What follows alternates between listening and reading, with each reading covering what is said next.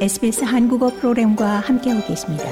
sbs.com.au/korean에서 더욱 흥미로운 이야기들을 만나보세요.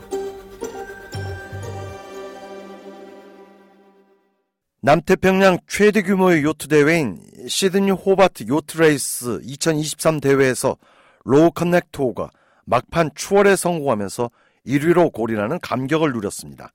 로우 커넥트호는 출발부터 선두 다툼을 벌였던 지난해 대회 1위 골인팀 안두 코만치호와 628해리 레이스 내내 치열한 경합을 벌인 끝에 단 51초 차로 호바트의 컨스티튜션 도크항에 가장 먼저 입항했습니다. 디 오스트레일리안과 ABC 등은 역대급 박빙의 승부였다고 평가했습니다. 역대 최고의 박빙 승부는 지난 1982년 대회에서 버뮤다호가 아폴로호를 단 7초 차로 앞질러 1위를 차지한 사례입니다. 이번 대회에서 출발부터 골인까지 치열한 경쟁을 펼친 로우 커넥트호와 안두 코만치호는 모두 뉴사우스웨일즈주 소속으로 평상시 라이벌 관계였습니다. 선장 크리스티앙 벡이 이끈 로우 커넥트호의 도착 시간은 오늘 오전 8시 3분으로 항해 시간은 총 43시간가량으로 잠정 발표됐습니다.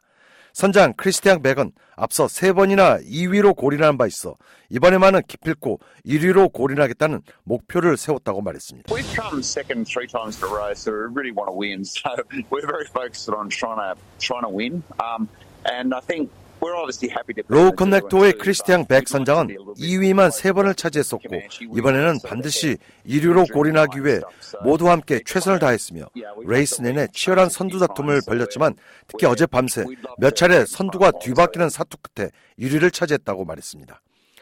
2위로 골인한 앤두 코만치호는 지난해 대회에서도 압도적 격차로 1위로 결승점에 도착했지만 규정 위반 등의 벌칙으로 최종 우승은 셀레스티얼호에 양보해야 하는 아픔을 겪은 바 있습니다.